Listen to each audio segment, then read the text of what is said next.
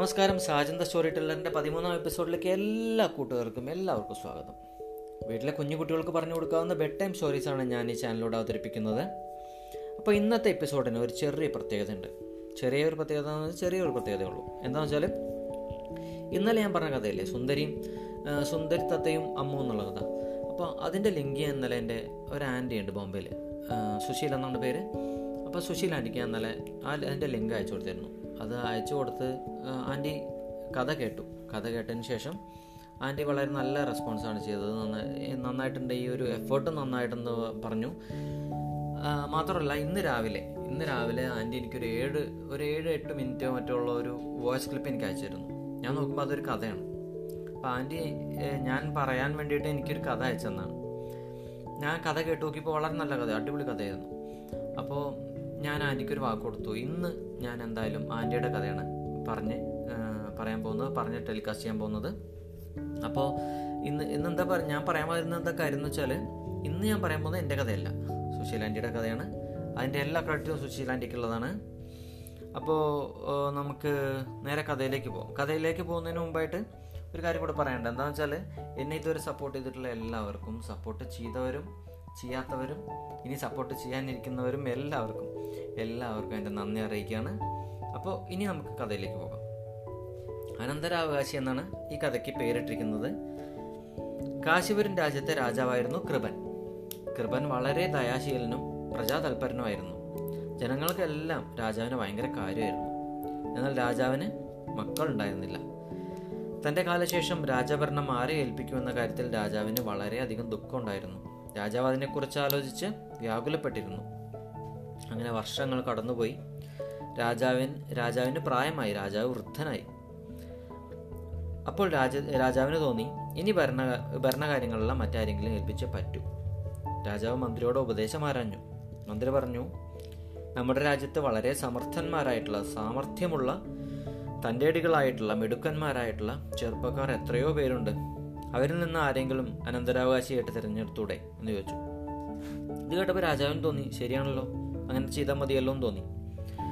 അപ്പോൾ രാജാവ് ഓക്കെ അങ്ങനെ എന്നാൽ നമുക്ക് അങ്ങനെ ചെയ്യാം. അങ്ങനെ ഒരു ദിവസം നാട്ടിലുള്ള ചെറുപ്പക്കാരോടെല്ലാം രാജാവിലേക്ക് രാജാവിന്റെ കൊട്ടാരത്തിലേക്ക് വരാൻ വേണ്ടിയിട്ട് പറഞ്ഞു. അങ്ങനെ ചെറുപ്പക്കാരെല്ലാം രാജകൊട്ടാരത്തിലേക്ക് എത്തി. രാജാവ് ഇവരെ പരീക്ഷിക്കാൻ വേണ്ടിയിട്ട് രാജാവിന്റെ കയ്യിൽ ഒരു മാർഗം ഉണ്ടായിരുന്നു. രാജാവ് ഇവർ വരുന്നതിന് മുമ്പ് തന്നെ ഒരു മാർഗവും തയ്യാറാക്കി വെച്ചിരുന്നു. അങ്ങനെ ഓരോരുത്തർ എല്ലാവരും നിരന്ന് നിന്ന് അവരവരുടെ പ്രാവീണ്യങ്ങൾ തെളിയിക്കാൻ തുടങ്ങി.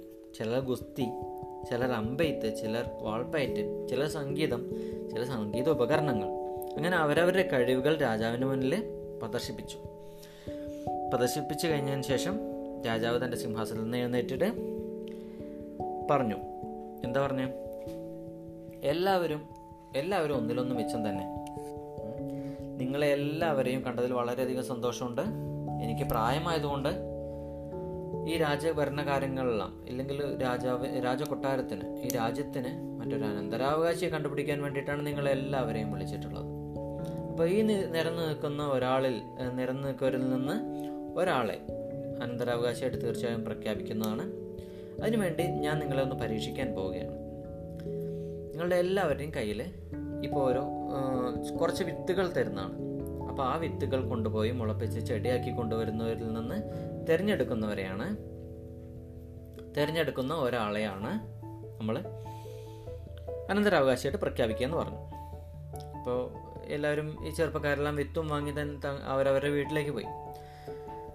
വീട്ടിലേക്ക് പോയതിന് ശേഷം അന്ന് തന്നെ കുഴിച്ചിട്ട് വെള്ളമൊഴിച്ച് വളമിട്ട് നന്നായി പരിപാലിച്ചു.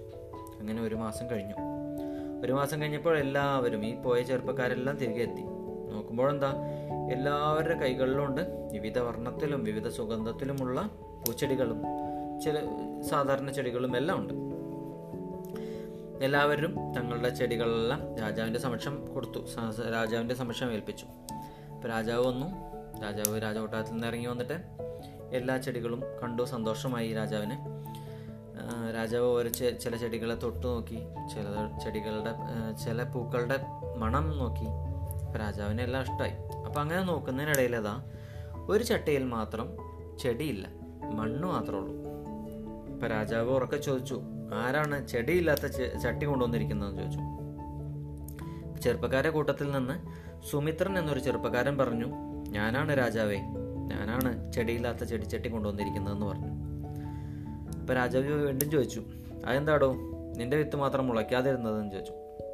അപ്പോൾ സുമിത്രൻ പറഞ്ഞു എല്ലാവരെയും പോലെ ഞാനും വിത്ത് കുഴിച്ചിട്ടു വെള്ളം നനച്ചു വളമിട്ടു ഏറെ ശ്രദ്ധിച്ചു. എന്നാൽ വിത്ത് മുളയ്ക്കുന്നില്ല രാജാവേ എന്ന് പറഞ്ഞു. രാജാവ് ഉറക്കെ ചിരിച്ചുകൊണ്ട് പറഞ്ഞു സുമിത്രനെ ചേർത്ത് പിടിച്ചു. രാജാവ് ഉറക്കെ ചിരിച്ചുകൊണ്ട് ചേർത്ത് പിടിച്ചുകൊണ്ട് പറഞ്ഞു ഈ ചെറുപ്പക്കാരനാണ് ഈ ചെറുപ്പക്കാരനാണ് ഈ രാജ്യത്തിന്റെ അനന്തരാവകാശി എന്ന് ഉറക്കെ പ്രഖ്യാപിച്ചു. ഇത് കേട്ടുള്ള മറ്റുള്ള ചെറുപ്പക്കാരെല്ലാം പകച്ചു നിന്നുപോയി.